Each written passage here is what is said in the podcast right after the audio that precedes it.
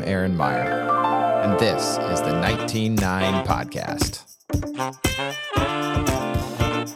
Tonight we have Dave Hartley. He's the bass player in The War on Drugs, one of the most popular and well received bands of this generation. They have a Grammy and are about to embark on a world tour. Dave's also hoops junkie, who can be found on the sidelines of Sixers games and playing pickup hoops with his bandmates. We got asked to ring the bell before a Sixers game. Pre-game thing for the Sixers is like this really dramatic thing, and they roll cool. out this like Liberty Bell. I was there when like Meek Mill rang the bell. He had just gotten straight out of jail and came straight to the game. He didn't go home. He just got out of prison and just came straight to the game.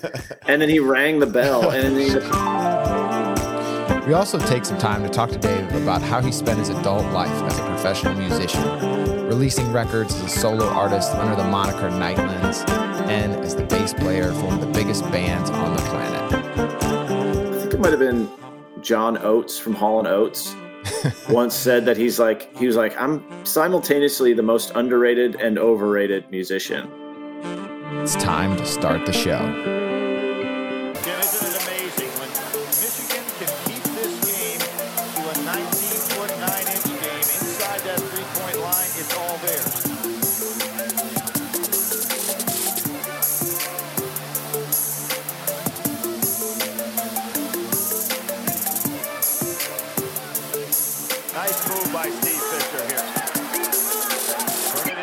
Let's get right into it. I've got Dave Hartley on the 199 podcast. Dave, thanks so much for talking to me tonight. Pleasure to be here. I want to start out just uh, talking about basketball origin story. So, did you play growing up, or who were your favorite teams? How'd you get into basketball? I loved basketball as a kid. I was one of those kids who was super tall early, and so I kind of got pushed. I, it, but the for me, like being tall was like a little bit traumatic. Like I was definitely the kid who was like, "Hey, come on, big man! Well, come on! You got to get that! Your pivot come on, foot. come your pivot, on! Your pivot foot. yeah, oh, you come on! You know, like I was, I was definitely like the guy who." Like was really tall, and I wanted to be coordinated, but Yeah. I wasn't. yeah. So yeah, I- you know, but I had so I had like a real sort of like angsty relationship with hoops. I definitely loved it big time. And I mean, you know, as a fan, I remember I got into it like I kind of eased my way in with like the Magic Bird era because Okay. I'm old. And I remember my dad. I have vivid memories of my dad watching like, you know, uh, the Celtics and the Lakers and stuff in the '80s, and then, you know, then the Jordan era was like the the great education Mhm. for me, you know, and we're also lucky those of us who grew up with Jordan. I mean, it was just such a great era. So it really, you know, that really ushered me into like the passion of it. The dream team was like my Beatles on Oh Ed Sullivan gosh. moment. No Um, doubt. I Did you have did you have? I got to break in. Did you have the uh, like the the stickers to stick on your wall or anything? Because I had uh, Jordan and Mullin. They came in. This was like pr- pre like big head uh, stickers, but I had them on my ceiling. Jordan, Jordan, Chris Mullin. Oh yeah, I had so much Dream Team swag. I had the Dream Team cups from Burger Yes. Oh, King. I had like forty of those things. Burger I think I gained ten pounds, twenty pounds e- eating like Whoppers just to get Oh the stupid gosh, cups. Pre-diabetic. I actually have some. I actually have some sweet Dream Team swag in uh, back in the back there, but that was definitely my like Nice. Beatles, Ed Sullivan moment. Um, and then I stuck with it. I mean, even through the early 2000s, where the NBA was like in a dark place, Mm. I don't think I realized that at the time. you know, now looking back, you're like, that was kind of a bleak 10 years Yeah. where like at post Jordan, basically, like Yeah. a real hangover. Um, and I love it now. You know, I think I think we're, the league's in a really great place with the talent and the scoring and positional variety is I think really Mm. important. Like you know, that. I think I mean I think anytime you have like the league to me is at the be- at its best when a guy like Steph Curry could win the MVP or a guy like Joel Embiid could win the MVP. Mm. Like two like wildly different human specimens, you know? like that don't seem like just- they're from the same planet. No, like if you were bumped into those two guys in in the airport, you wouldn't think they played the same sport if you didn't know anything. Um, right. So to me, that's the the beautiful thing about the game is that it can it like invites all these different you know body types and stuff and, and skill sets and and stuff like that. So um, yeah, I love the I love the game now. I you know I'm a Yeah, get I'm huge fan. getting into that. So who who do you follow in the the NBA? What's your what's your NBA team or or uh, a player of choice? Maybe some people just follow players these days. Yeah, you know that's funny. I did that for a while. I mean, the Sixers are definitely my team. Um, I lived. I don't live in Philly anymore. I live in North Carolina in Asheville, but I lived in Philly for you know 17 years, and Mm.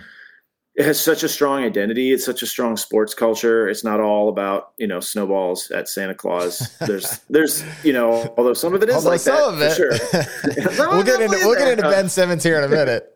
yeah but uh it's i just like i love philly i think it's the best city and um i went to a million sixers games and actually the process era was so fun that's kind of What? the irony of the pro of the Really? process is that is that like they tore the team down and you know they tore, they tore the team down to such a degree that the league had to step in basically and be like "Y- you can't really do this you have to like be more competitive and they installed the Co- coangelos colangelos etc but um the irony of that whole thing is that like the process really like galvanized the the fan base Mm. because people like the you know the thing that's fun is like absolutely no expectations for your team. Like Right. zero expectations. That is so then when you so like we used to go to games and like Oh, you know if you won it, you just mind would be blown. Because you were just like there's no chance we're gonna win. And i remember going and we beat like you know, we had like a really good win, and everybody was like, you know, you would have thought it was fucking Mardi Gras the way people were partying. or if you get if you lose by forty, Yeah, you yeah. you know you- you're there for the t-shirt cannons and the nachos, and it's really Right. fun. And then all of a sudden you start to exceed expectations, and that's the pinnacle of sports fandom is when your team starts exceeding expectations a little bit. When you get heavy expectations and you start like underachieving, that's like a that's like a sad. There's some depression in there. So um, yeah, I so like like the process really really sucked me in. I loved it. I loved cheap tickets, um, all the random players, yeah. the whole nerdiness of like Sam Hinkie and all that. Um, I was a huge fan. So, I but I mean, I grew up a, can see Bu- that. a, a Bullets fan, but but now that I'm definitely like a Sixers. For, Wait, which for- for which life. Bullets teams then were you following? Like what what era was that?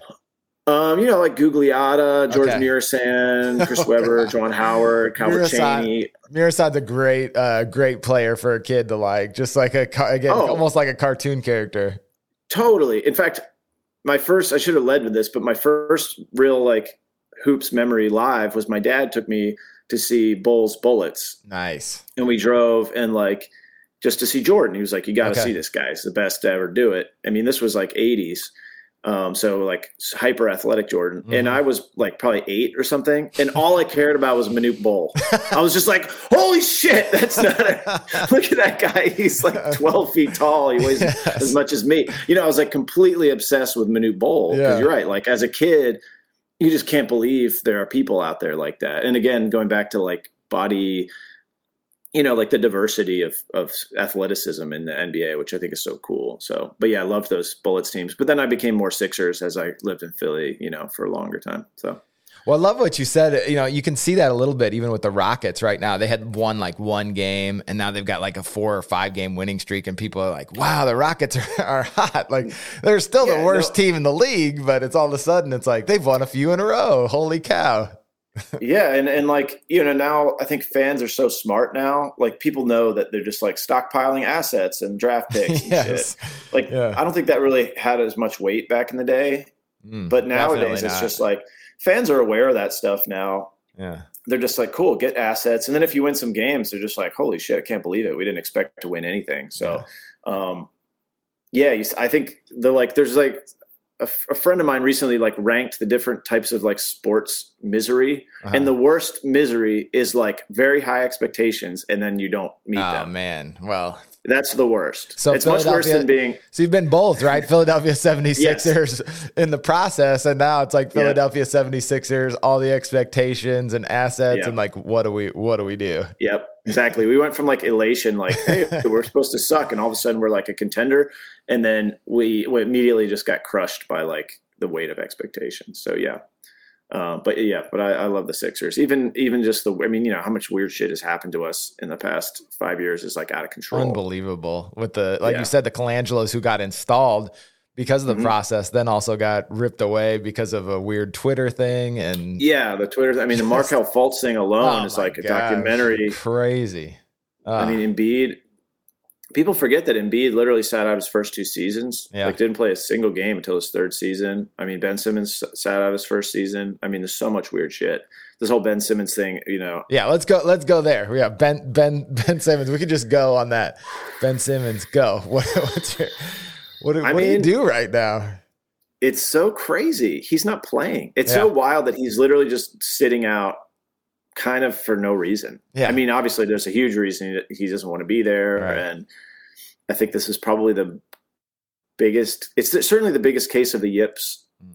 in the NBA history that I know of, anyway. Yeah. Uh, maybe as an NBA historian and basketball historian, you correct me on that. Man, I I Um, think so. I mean, to have that one, it's. I mean, it's it's compounded right by the fact that he had it, and then it's almost like his coach and the the other best player on the team like turned it into granite, right? By going Yeah. going post conference and being like, yeah, that's what you did. You know, like it's one thing where you have it out, hanging out there, and you're kind of like, oh yeah, you can kind of the media is saying it, but now it's like, well. You guys, you know, my teammate or my coach thinks that it's just a different, different level, maybe.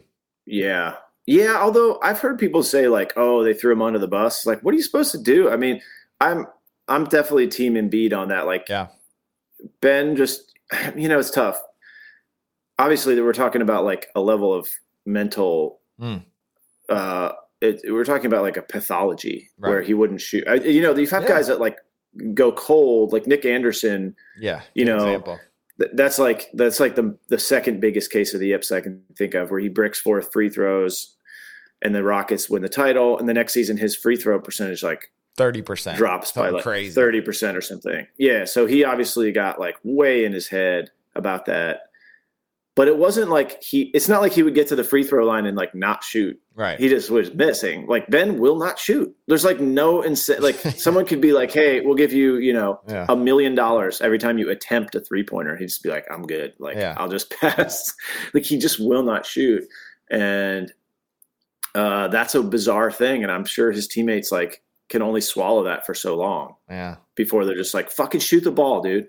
Just please shoot it. You know, Yeah, what- Like, what would be the- What would be the band equivalent of that? I don't even know. It's just, it's just, uh, it's crazy to even think about like real life equivalents to like what, what would it be like? It was a dunk that he passed up, and then to Yeah, just, and then to like, to to follow it up with like, no, I'm, I'm, I got to get out. of Like, I don't know what a Yeah. difference, how a different situation, I guess, changes it for him. I mean, I guess you know you got different teammates, but it doesn't really change what you have to do. You know, that's the that's the weird thing about it. Like you, you're still gonna have the same job when you go to the different team. Yep. Yeah. I mean, the band metaphor would maybe be like, you've got a big solo at the end of the, Yeah. of the set, and you just like don't play. I guess you know you're just like "Eh," just the and you like, just, the stand there. drums, or just the drums and the yeah, bass. yeah, going. exactly. I mean that, and then the so- show, yeah, something like that. But yeah, I mean, you know, like the, clearly he needs to like go up out into the desert and do like ayahuasca or Mm. something, and like find his, you know, you know, find whatever deep uh dark thing was within in him and exercise that out. But you know he just doesn't by all accounts doesn't seem like a guy who's has any contrition and wants to like face up to that. He kind of just wants to posture as like oh i know nothing's wrong with me you know. Something's wrong with the team or there's something wrong with this situation you know.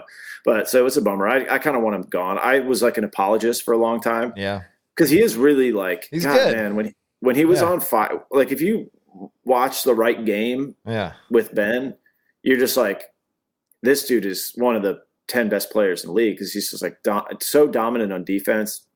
You know, he's about as athletic as anybody in the league. for sure. Certainly, certainly end to end, like speed. hmm Um, his passing vision is ridiculous.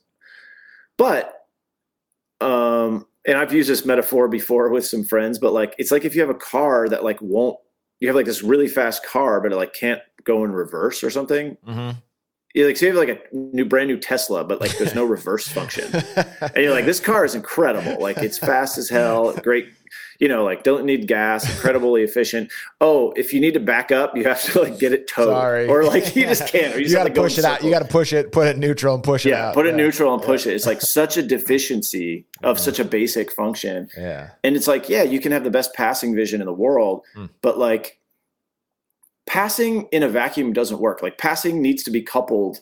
Like you have to have like gravity to pull guys towards you to then pass.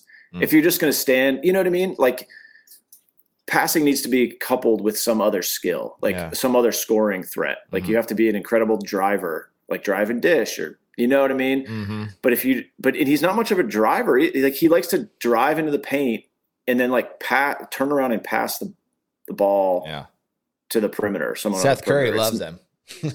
Seth Curry loves him. Yeah. And but uh, yeah, I'm not. So I think his passing is like his vision is crazy, but like he can't really. He it's his vision doesn't really work very well because he can't fucking draw the defense. Yeah. you know what I mean.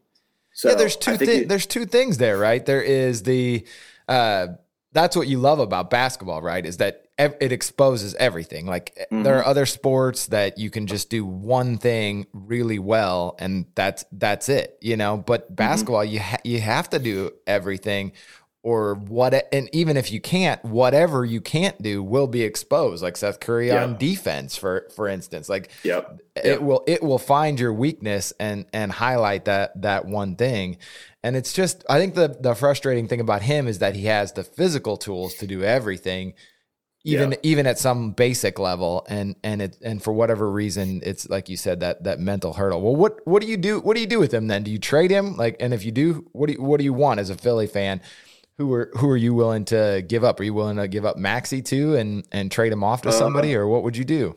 Ideal world. Uh, ideal world, you don't get rid of Maxey unless you're getting like a really incredible, incredible player back. Um, like somebody who's probably not available. So, um, you know what I mean? Like if Yeah, you're getting yeah. James Harden, if James Harden were available, is yeah, he? you said- He- is he available?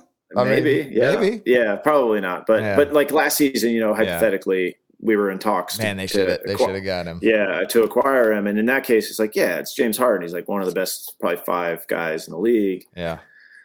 You got to, you know, I love Maxey a lot. I'm I'm higher on Maxey than most people, um, just because he's like so he doesn't turn the ball over, which I think is ra- so fucking rare with like a young guard. Um, and he's got this floater. I think the floater is really an underrated shot.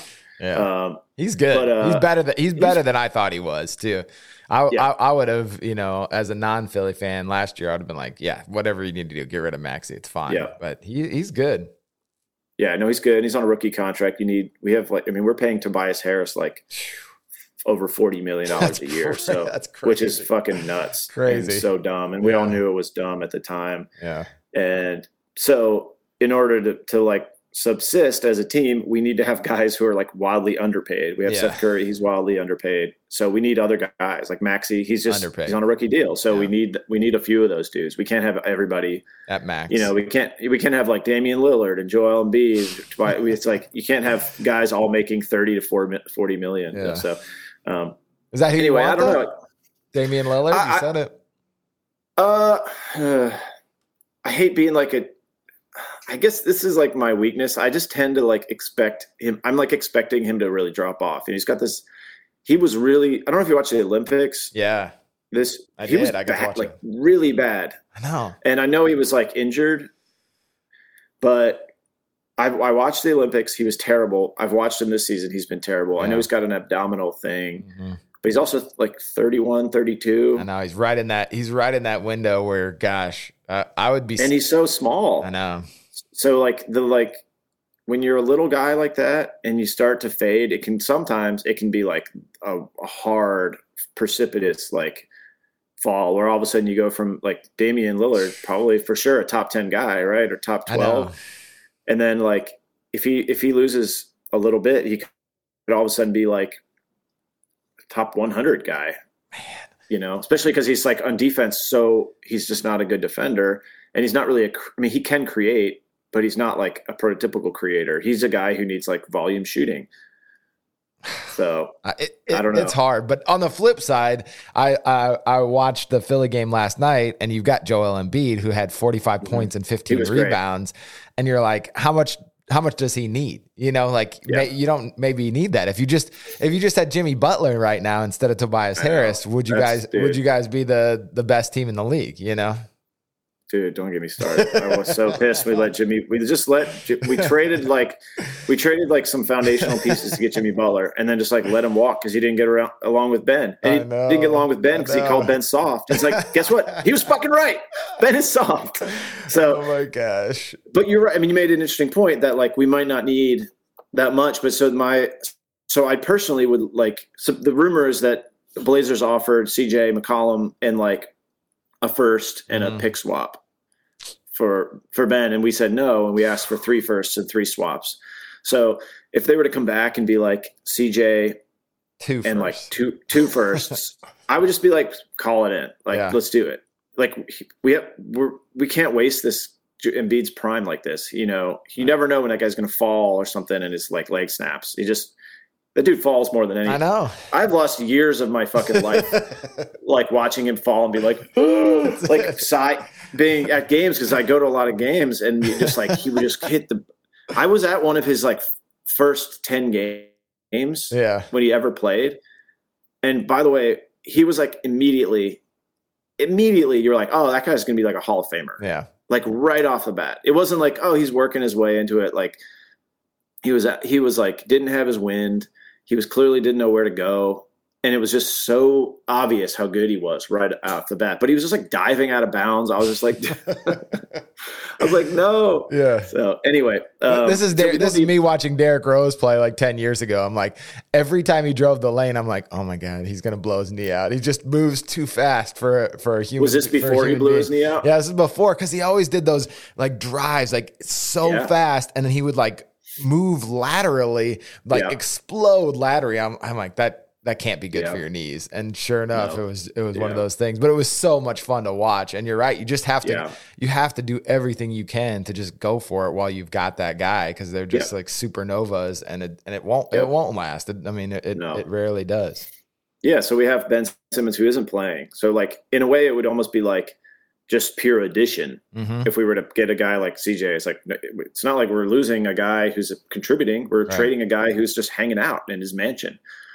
Um, so I would- totally pull the trigger on that. Or I've heard like Buddy Hield and you know either Halliburton or De'Aaron Fox. Yeah, that'd I don't know if that. I don't know. I would love that. I, I, the, I would, I- I would the only thing that would there. scare me is that like ide- like how, what's the identity? I don't know the sixers well enough. Like what's the identity of the team? You know like the the lakers kind of played around with this. Like they won the championship. Their identity is defense. Like they're tough Mm-hmm. as nails defensive team. They win the championship with that.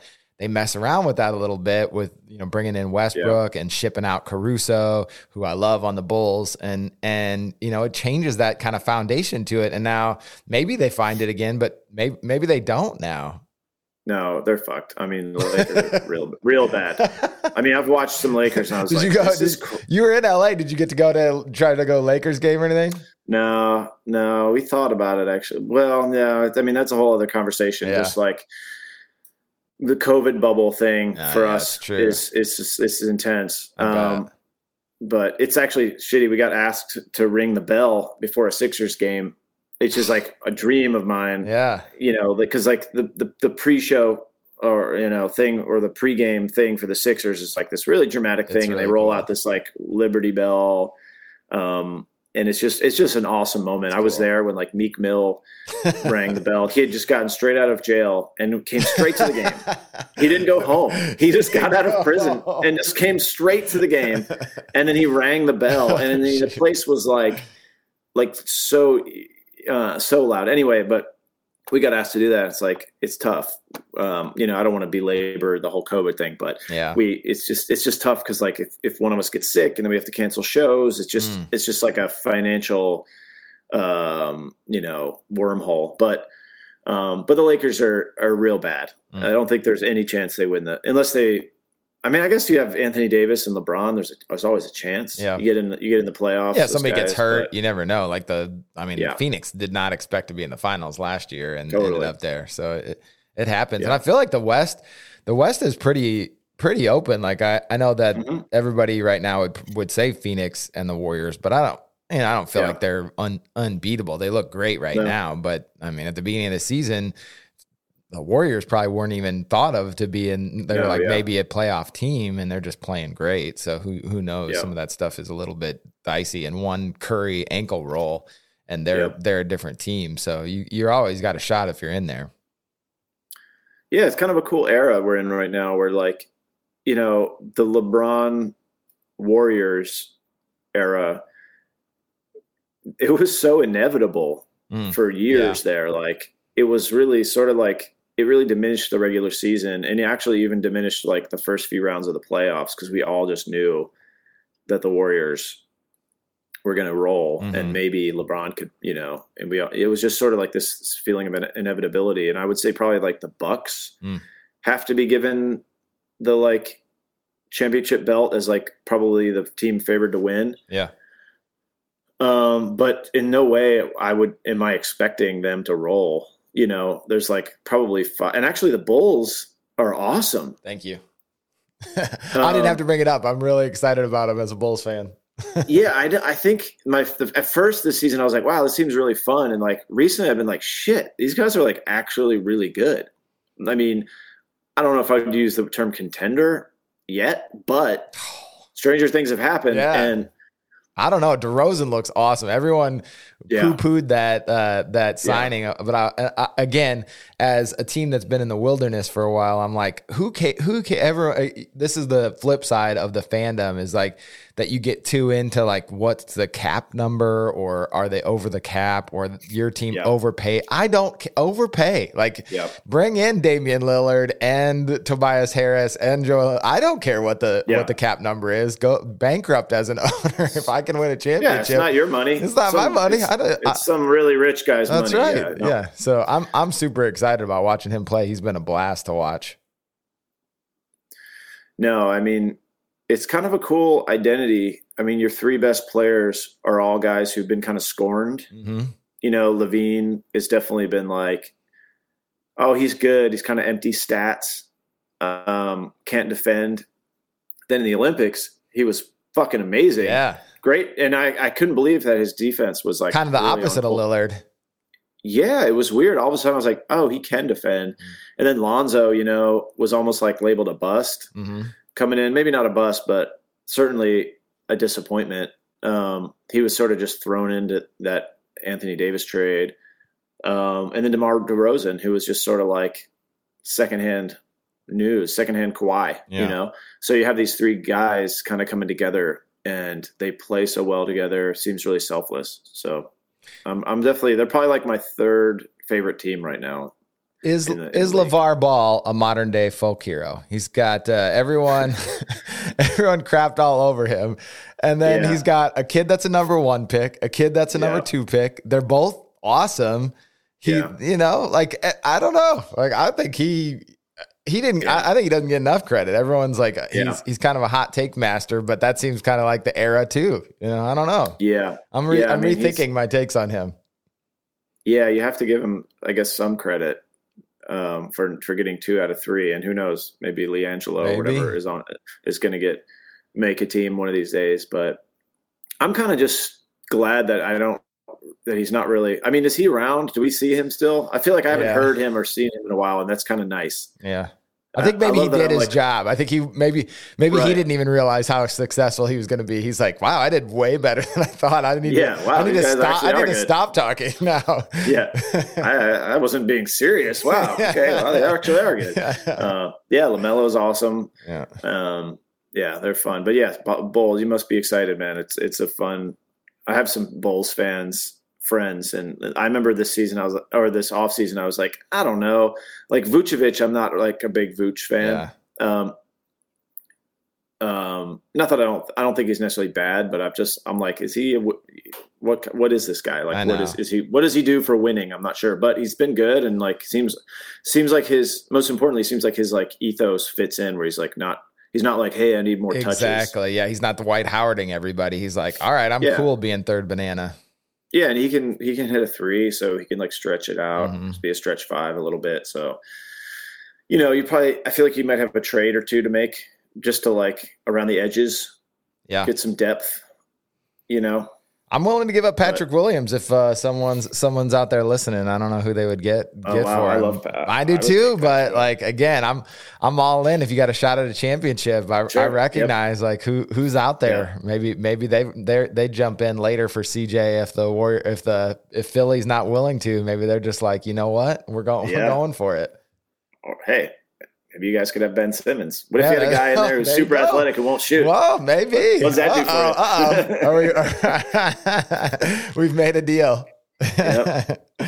All right, let's get into music a little bit. Uh, yeah, I, I want to talk about. We're going to start with your EP because I've been listening to you released the first song a couple of weeks ago, and uh, Real, the the whole we talked hit a little bit on on the pandemic, but I think that it's an interesting time to make music, and it is like a very tranquil. I think I don't know what you feel about it, but very tranquil. The first two songs now that I've heard, uh-huh. and it, it fits for what I needed during during the pandemic because it just felt like cool. the the the, the fire hose of information and trying to sort through everything that was happening was uh, was intense and and so I'm wondering how you were able to maybe filter some of that out to to to let that kind of music come out of you.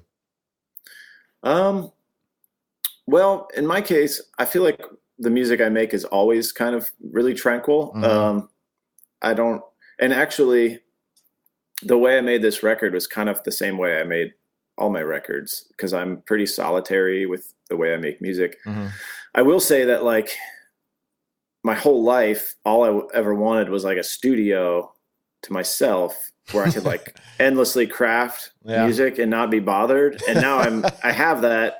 And I like definitely the pandemic. I was like, okay, actually, I this really miss making music. yeah. yeah, like I had it, and I loved, you know, I, I, I do still love like the feeling of being alone and cooking something up, but mm. the years of it was definitely like, you know, music is communication and it's meant to be, it's not something that takes place in a vacuum. Yeah.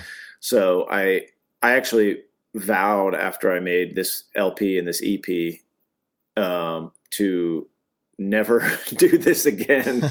I was like, I'm never recording like a whole record on my own. So yeah. this EP, which comes out in a few days, actually, nice. um, it is actually it's kind of weird. It's these are the leftover songs from an LP that's coming out next year. Okay. So because because of this crazy, so you did it in reverse backup, almost, yeah. I did it in reverse, and it was kind of weird. I don't know if you're aware of like the vinyl backup that's taking place right now. I didn't I didn't know that, but it makes sense because everything else is backed up. Everything else, they're yeah, probably they're probably chain. actually done. They're just on a ship somewhere on in yeah, the port of Los Angeles. Just, yeah. yeah, just doing circles. Yeah, and, and yeah, exactly. So they're like, I finished my LP in like April, right before my son was born, hmm. and I was really stoked. I took it took me years to make it, and I was really proud of it.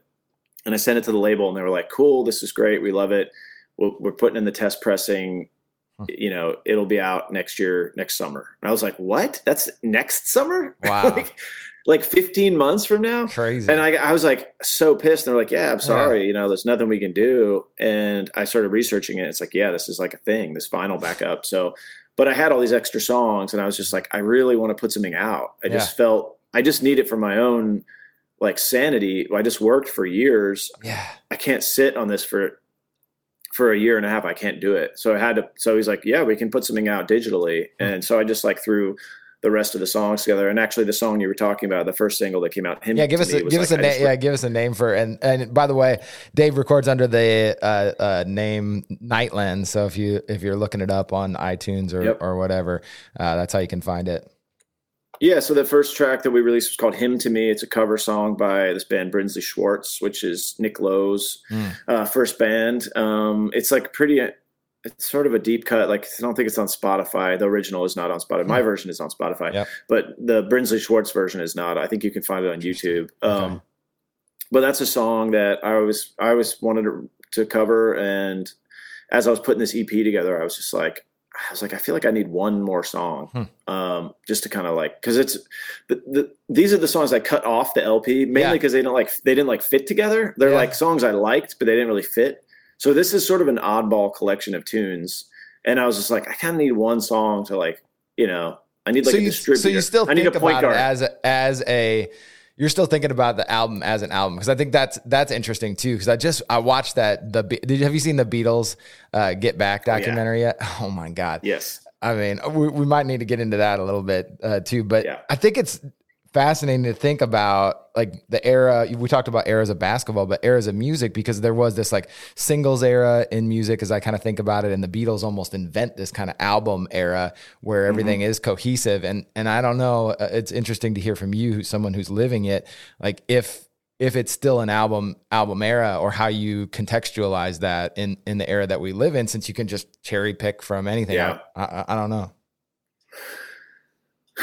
Yeah, I mean, personally, I need to think of it like albums. Hmm. Um, now, you raise a good point. Like, I don't know.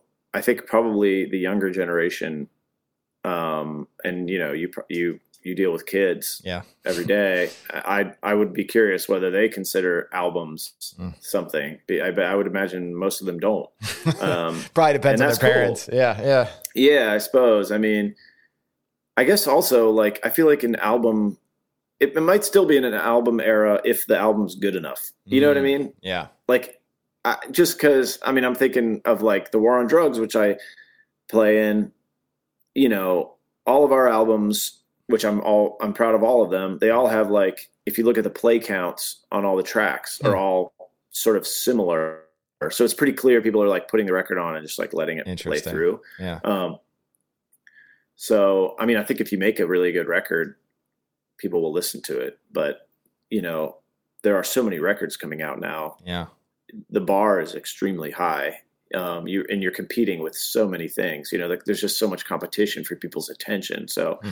to ask someone to be like, "Hey, I made a 13 track record," like, will you sit down and listen to the whole thing? It's Yeah. like you're asking a lot. I mean, if you, but you know, that's why you try really hard, and that's why you spend years on it to try to make it brilliant and complete and cohesive and stuff. But yeah, I mean, you know, what what people do with it, you don't get any say in that. You Yeah. know, so back so you're you- talking about the ep then it's kind of more one-offs but then you feel like the the lp the the album that's going to come out next summer is more you you fit those tracks together Yes. Yeah. Like for instance, the LP, I spent a lot of time like sequencing it and I cut tracks off because they just didn't fit. So with this EP, it was actually kind of fun. I didn't, I'm proud of all the songs on the EP, but it's a, it's sort of like an odd, oddball thing. It's a sort of like a little, it's sort of a collection. I did not spend a lot of time sequencing this uh, EP. Huh. It was definitely like, I let the label do it actually. I was like, really just do it. I was like, just do it however you want to do it um, which I never would do. It was actually kind of a fun exercise for me yeah in, in like not being, because I'm very circumspect with every aspect of record making. But this was one time where I was just like, we had tight deadlines. I was gearing up to do all this war on drugs, like tour prep, and I just didn't have a lot of time. I was just like, ah, yeah, whatever. Like do that. And we just used one of my photos. I take a lot of do a lot of photography stuff. Mhm. Like use one of my photos for the cover. It was like boom, boom, boom. Let's do it. So um, it was kind of nice. I think EP has like a. It just sounds. It's like preseason. It just doesn't sound like a big deal. It's like yeah, put in the bench guys. Let them run. Yeah, yeah, yeah. Well, yeah, let him run the play. It's fine. Let Let's him see run what the we got. guard. Let's see what we got out Yeah. here. and it can be great. And you know, I mean, and I think some of the stuff on the EP is like some of the best stuff I've ever done. So there's a lesson in there about like maybe Yeah. being looser. So yeah, letting it go, letting go, huh? Yeah. a little bit. Yep. rea- realizing that people people are going to interpret it for for what they want. You know, you might not Yep. might not even realize it. Hmm Well, you mentioned the war on drugs. Uh, let, us talk a little bit about that because I, I don't even know where to start here because you guys have had so much coming out. You've got a, a new album, an LP that's that's come out. I don't live here anymore, and you play bass in, in the band, and you've been in the band for for a long time. What what's been the experience like? Because I think this. Uh, for me as a as a fan of, of the band has been uh, again like super exciting because there's so much. It's been a few years since you had an album out, and there's like Mhm. live uh, stuff that's been on uh, you know Jimmy Kimmel or or or different uh, YouTube platforms. You guys have something Yeah, that's, that's live streaming. Uh, I think what tomorrow or the next day. That's uh, that you guys filmed. Yeah, geez, overseas or something like that. Did you guys film that overseas somewhere? we filmed that. No, we filmed that in L.A. LA, okay. Ukra- yeah, it was Oh, the, the it's called, like, Ukrainian. yeah, That's yeah, Ukrainian society. Um, but that's going to be really cool. Um, I'm very excited for that. I mean, yeah, I mean the experience in the band. You mean overall from in my whole time? I know. I don't know even, record? even know where to start. Like, so uh, for people who maybe who, who don't know, since we're kind of crossing crossing things over here with basketball culture and, and music. Um, give us like a maybe like what what's the band what's the band like, or where, how did you get involved with it? And then we'll talk a little bit more about the new new album since that's maybe the most out there, easiest to access right now. Yeah, yeah. Um, well, War on Drugs, band from Philly. Um, we formed in Philly in around 2005, 2006, mm-hmm. I guess mm-hmm. 2006. I mean, I uh, have been in the band almost since the beginning. Um, Adam uh, Granduciel is the lead singer, primary songwriter, and he uh, formed the band. And we met through we, we had like a really shitty job. I, we worked together. You know, you know how it is when you're like you you have a really shitty job, and it's yeah. like also maybe the best time of your life. Oh, man, you know, you look I back do. when you're like tw- yeah. in your twenties. Yeah. Not, you don't have everybody's broke, and we definitely were like living this sort of utopian have no money existence in Philly, and the band we have we've had a really unlikely rise because it was like every record we put out, like the first record we put out was like well received by a few people. Mm-hmm you know, and we would tour a little bit and we are playing very small shows. People would always come to the shows, but not very many. Um, you know, bars essentially, small clubs.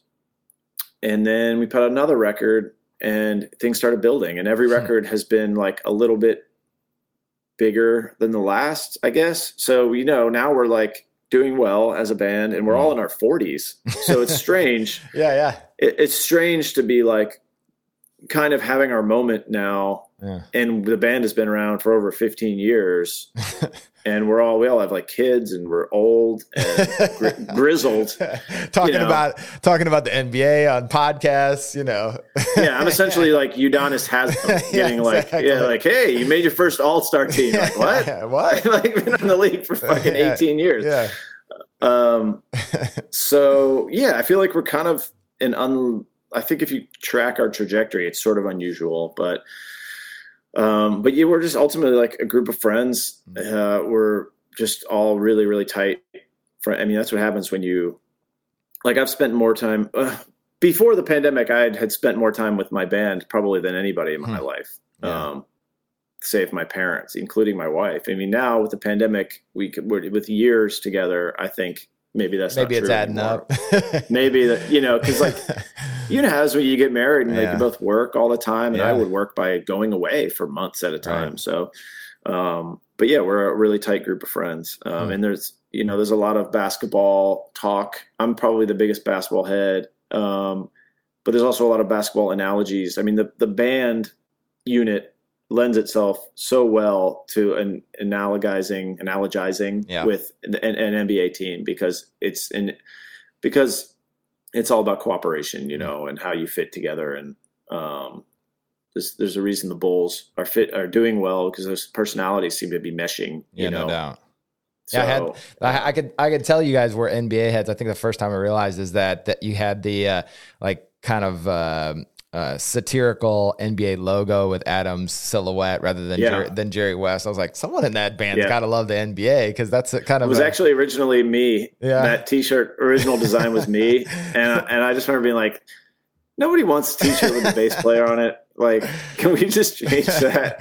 And uh, then they changed it, um, and then we sold a lot of those. I yeah, think. I bet. Um, somewhere I have a picture of Patty Mills wearing that shirt on my hard yes. drive. Yes, he would. That's great. That's great. Yeah. Well, let's talk a little bit about the new album. I, I want to know. Uh, I hear it, it, sounds a little bit different. You know, you, mm-hmm. you, mentioned the band's been around for a while, but I do feel like that the the sound has evolved. I, I mean, I've seen you guys live several times, so I, I, think of you a lot as a as a live band. I know that Adam writes some of the stuff on his on his own, but I think it's evolved into you know as much of a collaborative process, at least from what I've been reading uh, as it ever has been. And I'm just wondering it, what your guys' inputs were for the new album. I know my wife said she gave it a compliment. She said that uh, it sounded like uh, if John Hughes were still making movies, it, this is what uh, might be on the on, yeah. on, his soundtracks. Just like so so much space, but uh, you know the the words are more forward too now. Mm-hmm. Yeah, I mean, I love the new record. I'm very proud of it. Um, uh, as far as input. Um, it's weird. I think I heard it was either I think it might have been John Oates from Hall and Oates once said that he's like he was like I'm simultaneously the most underrated and overrated musician because like because he's like overrated because it's Hall and Oates like Yeah. they're equal, but it's also like underrated because people don't really know what he does in the band. Right. Like Yeah. he's just sort of like what does what does John Oates do? I don't know. Like he doesn't sing he doesn't sing lead.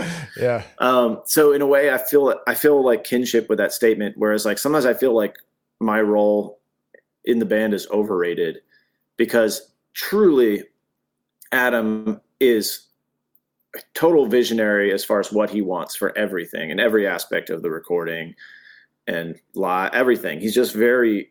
I mean, that's like one of the most attractive things about like working with him when I first met him is he's just like absolute like tunnel vision on what Mhm. he wants. I mean, there was no just like, I don't know, what do you guys want to play? Like, should it sound like this? Should it sound like it was just like always just like I mean, he was just speeding down the metaphorical highway towards this dot of light in the distance. And Yeah. if you want to come along and hop in the car, cool. Like Mhm. you can help you can help, you know, fuel up the gas tank when we stop. But Yeah. like he knows where he's going and he always has. So in a way we're a little overrated because it's like the War on Drugs is a band and like we're all if it's like no no it's definitely and he writes the songs completely. I mean we we'll help him a little bit and then Mhm. like there's been some pretty important like co-writing moments Mhm. but like it's truly it is truly his band. Yeah. However, I feel sometimes underrated because like of all the things that we do behind the scenes, you know, to make the gears turn and and how what a group effort it can be to make a record Mm. and and and you know how much just how much like of yourself you put into it like how much i care about you know i've given like my adult life to this band Wow. you know completely i've spent i spent my the prime of my life the entirety of the prime of my life pretty much yeah. like playing Adam's songs and and gladly you know like i i would have no regrets. Like, it's been a worthwhile enterprise. So so if that makes any it's like kind of a long-winded way of saying i feel i feel like what we do is sort of incredibly important but also like don't lose sight of the fact like of who the of who the the prime mover is. You know what i mean Yeah, you're you're right on. I know. I was thinking about again. It's in on top of mind, but the Get Back documentary, seeing uh, John and Paul literally just potentially replace George Harrison and be like, yeah yeah, we'll just get Eric Clapton. I Yeah, was we'll just like, Clapton. oh my gosh, they almost just replaced George Harrison in the Beatles. And then when they were brought in uh, the keyboard player, they're like, should we add him to the band? I'm like, he was almost in the Beatles, you know, Yeah. just Yeah. you know, you think about because a band is a lot like, uh, you, know, going back to the sports metaphor, you, you get that feeling when you're playing music uh, where you were there's just that camaraderie and and it's uh, about the the the interplay of the people in the room together and it can just change dynamics so quickly uh, I, I think that's a great way uh, of explaining it Yeah, yeah. No, I love that doc so much. I've I've actually watched a lot of it twice. Um, it, really, I mean, that's like the best thing I've ever seen in my life. Actually, I'm a huge, huge Beatles fan. Yeah. I wasn't. I don't know if it's because I wasn't paying attention, but I don't think I was prepped. I had watched maybe a trailer for mm-hmm. this, but I think my my like preconception was like, hey, here's a some new Beatles footage, and that and then like I started watching it and like maybe 45 minutes into this I was like this is the holy grail. Like this answers so many questions I've had my whole life about the the dynamic between these guys you know because you listen to the Beatles your whole life and you're like you know you start to know who writes what. And obviously you identify their voices and you even start to identify like oh, I think that's Paul drumming or that sounds like Paul on piano or that sounds like John playing that lead part. And then you really start to like get into it and then you watch this doc and it's like it's all there. Mm. like they didn't take george seriously Yeah. you know? Um they call this They song kinda- simple almost right? Yeah they sort of looked down on him. And you know part of that is like well he hadn't written his masterpieces yet. Yeah. so it's easy for us to like sneer at that. It's like well george was had taken a big he hadn't written many songs yet.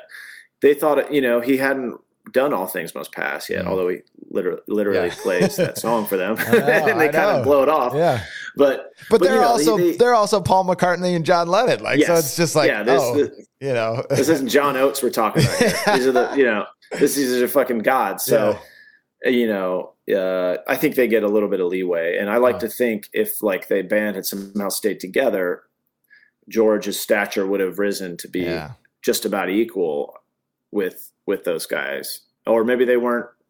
Maybe their egos were too big; they couldn't let that happen. I don't know. It's crazy to think Yeah. about. That that's what was so hard for me is is watching it. It just felt like um, uh, the a more modern era, being able to go behind the scenes because I'm so used to it now. Even with you guys, I wanted to bring up you guys have the the podcast that's super high quality, and and New eps dropping soon. yeah, I know, no, no doubt, and it is so much fun for your your favorite bands to be able to see behind the scenes and learn a little bit about how things came together.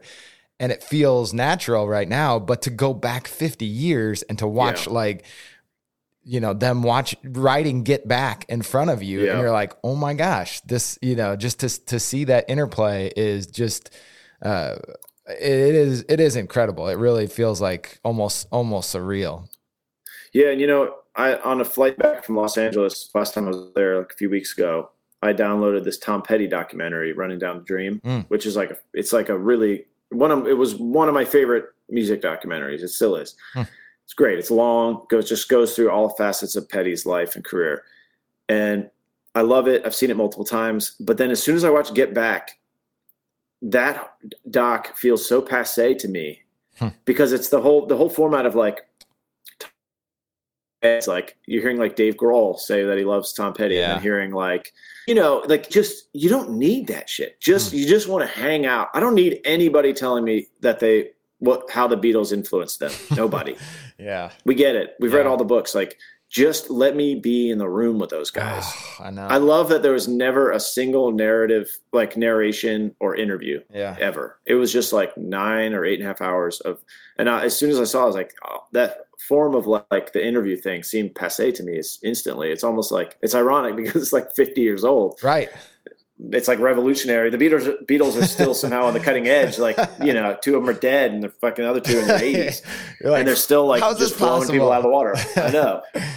So Yeah. yeah, I'm, I'm I'm glad you brought that doc up. It's it's been like a, a hugely uh, important thing, and all my te- I have so many text conversations going on with like musician friends right now about this doc, and all most of them were like, "Dude, did you watch this? Holy shit! Holy fucking shit!" like does it make you like, I- does it make you want to be more like open and transparent about it or or, or is it again because like the beatles are such a comparison too where you're just like i don't even want them mentioned with me you know and and i get Yeah. it but you know they're they're just they're almost out there anyway so it's it's not a bad thing either you know yeah, I mean, do you mean like does it make us yeah like want to be more Well, more you- like access with cameras and stuff? Exactly. Yeah. Like the next time you make an album, would you be like, "Hey, let's just set up cameras, see see what happens," or you're like, "Man, that's crazy. Yeah. That they, that's crazy that they did that. Why why would anyone want to do that?" I mean, I think it's, I think it's good. I think it's. I mean, we do actually have like a videographer. This guy Daniel Fox, who's a, also a big hoops head, Nice. um, and he has been. He's like a good friend, and he's been traveling with us and coming to our coming around with us for years and videotaping. And like we have all we have like thousands of hours of footage that we never done anything with. Hmm. But it does. I mean, yeah. I mean, it's like the Beatles expose themselves. They don't necessarily always come off in a in a good way, Yeah. you know, and that's part of the whole the whole honesty of it. You Yeah. know, there's some like ugly moments in there. There's also moments where like they're playing and they sound like a mess, which I Yeah, was like yeah. so happy. yeah. I'm like, oh, these guys are sort of human. Of course, then like the songs like evolve and Somehow like- come together and they're on the rooftop Come together like, "Oh like, my yeah. god." yeah, and then you're like, oh, actually, they are gods. Okay. yeah. I thought they were human, not they're gods. But uh, then, no, yeah, I mean, I think it's, I think it's good to document. Hmm. You know, I think we all, especially if you have control over it, if you have control of your stuff, Hmm. uh, you know, it's just good to have the footage. I wouldn't want, I wouldn't want to like record us making a record and then give the footage to someone we don't know. yeah. Peter be like, Jackson is available, you'd be willing. Yeah, if Peter Jackson or you know enough time goes by, and and I mean, Yeah. I certainly wish we had footage of like Lost when we recorded Lost in Dream, Huh. um, because it's clear that that record means something to some people, Yeah. and that was a time where the band was in a very tense place, Hmm. And we there was no recording of any Wow. kind, at Huh. that time. Nothing. I don't think there's many photos. It's like that's a pretty invisible. That's an invisible time. If because Wow. I've been like documenting the band as long as I've been in the band. I take photos. I have hard drives full of photos. If I go back through, there's sort of like a gap during Lost in the Dream Wow. because it was just like not a real happy time. Adam was struggling with some stuff, and it's just you don't necessarily want to bust out like the the Yeah. camcorder, Yeah. you know. Yeah. So Yeah, but like you said, maybe that's that's part of what uh, was so difficult about it is that they were willing to do that, even though you could tell there was some, there was obviously tension there. I mean, Harrison quits the band, and that's Yeah. not, that had to be you can you can feel it in a way. It did it didn't seem as dramatic as the you know as watching Let It Be, but you you still know that if you're in the band and that happens, you're like. You know they're they're grappling with it in real time, Yeah. and you're just like, "Oh No, for god!" sure. You know what? What do you do? yep. Well, let's wrap up. I don't. I, I- so appreciate all the time that you've given this this evening. but I'll talk a little bit fun. about about playing live because I think that uh, live music is such an interesting comparison too. And you guys are uh, a studio band and make incredible studio records, but are an incredible live band too to go go see. And like you said, there you re- Thank you. recorded uh, uh, some live stuff that you can watch online if you're still worried about the pandemic.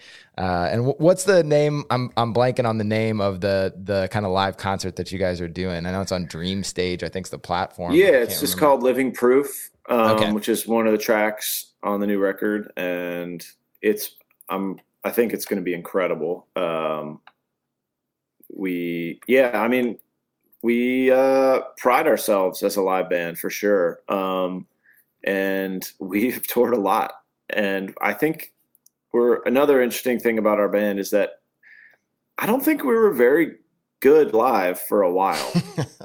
Um, I mean, we had certainly moments in the early days that I mean, we were kind of a wild band in the beginning. It was very Mhm. like it, like loud and and experimental, and we were definitely finding our sea legs in the early days. And it wasn't until we started playing like big rooms that everything like the big sound that we were making kind of fit in the room. Mm. You know, we would like play like a small bar and have like you know 16 amps on stage, and everybody in the crowd would be like, "Oh, 32 And then- pedals. yeah, like a million Yeah. pedals and like then when we started playing bigger rooms like it just all started to click. I still remember like the first festival we played.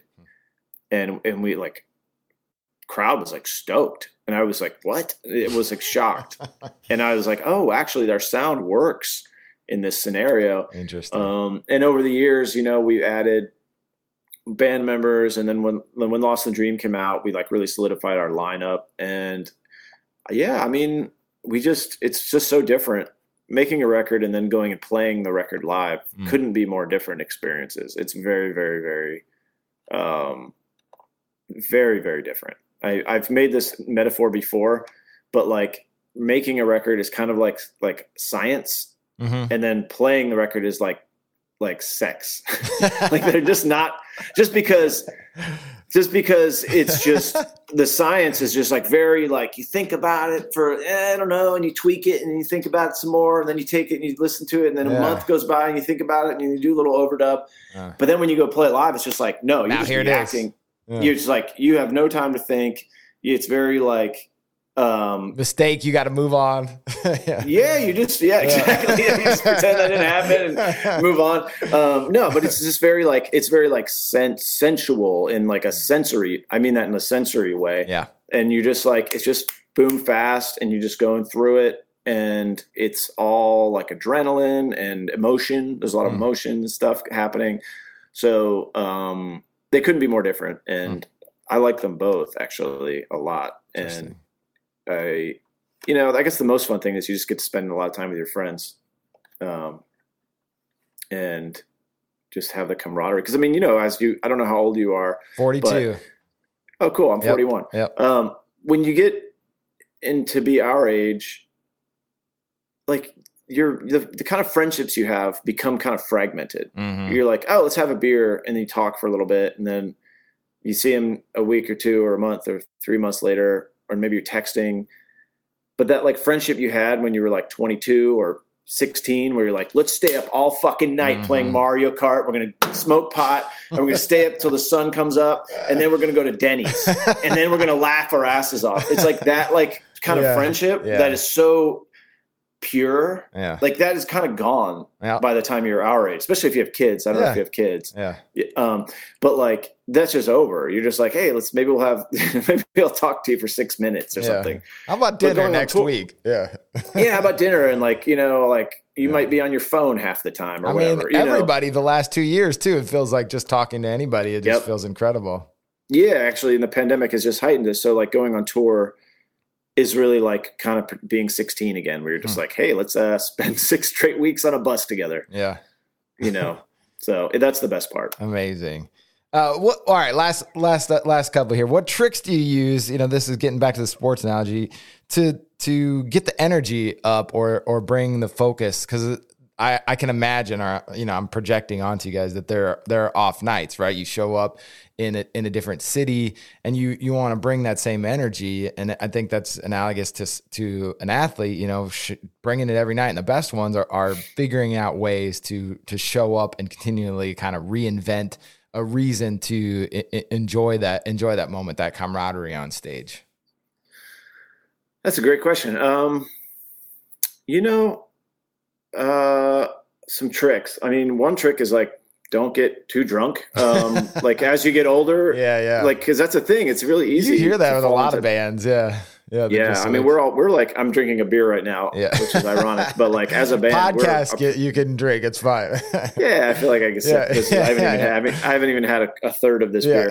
But like, we don't drink very much as or smoke pot or anything. We're like a pretty sober group of dudes now, um, and I like it that way. And it's been kind of necessary for us to stay as a band Mm. and like be professional. You start playing bigger shows too. It's just like you have to like bring a degree of professionalism and stuff. Um, so we we don't drink as much. Um, you try to stay in good shape. Sometimes if I'm like, oh, I feel dead before I go, I'll sometimes I'll like jog around or do push-ups. Mm. Um, we have we travel with like a record player Mhm. in our green room, like a it's like a road case with like a record player Nice. sound system. And so it's sort of decadent, but it's actually sweet. We'll like pump music backstage That's cool.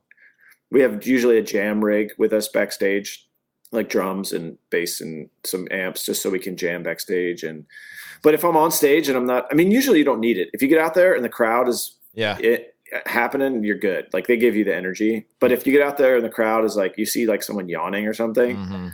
which is like that's the worst. Um, you it doesn't happen often but it, it's been known to happen. Yeah, um i usually i'll just like close my eyes and Yeah. just just like focus on what you're hearing and not what you're seeing or not trying to think about someone looking at you because it's really sometimes you step on stage you're just like holy shit all these people looking at me right. um so you just close your eyes and just try to focus on the sounds and the music and and just get, try to lose yourself a little bit in there That's that's that's great. I, I love hearing that, and I think that even even at a concert, I mean, one of the one of the ways to really connect with the band and even the people in the crowd is to just close your eyes and just kind of feel that kind of oneness. There's not a lot of places that you can be in this world where you can, uh, you know, all have the same, almost the same experience at the same that's time. That's a good point yeah Um, so that that's that's awesome to know that that's the same on the stage as it is in the crowd. Yeah, for sure. I mean, and there's different philosophies on this. I know people who are wonder, wonderful performers who are like, they're like, you need to fucking connect with the crowd and like fire them up and like, you know, that and, and like somehow like forcibly connect with them Yeah. through like there's all sorts of stage theatrics and Yeah. like crowd interaction techniques. And we're not like that. I'm more, I think we're more of the philosophy of like, if you occupy a world on stage that looks um, uh, compelling, you Mm-hmm. want to invite people into your world instead of like trying to go into their world and like grab them and like smack them around and get them to like pay attention to you. yeah, It's more just like try to create a Zen place and be like, come into this place, Huh. you know, come Yeah. here. This is fun. We're like meditating. We're listening to music. yeah.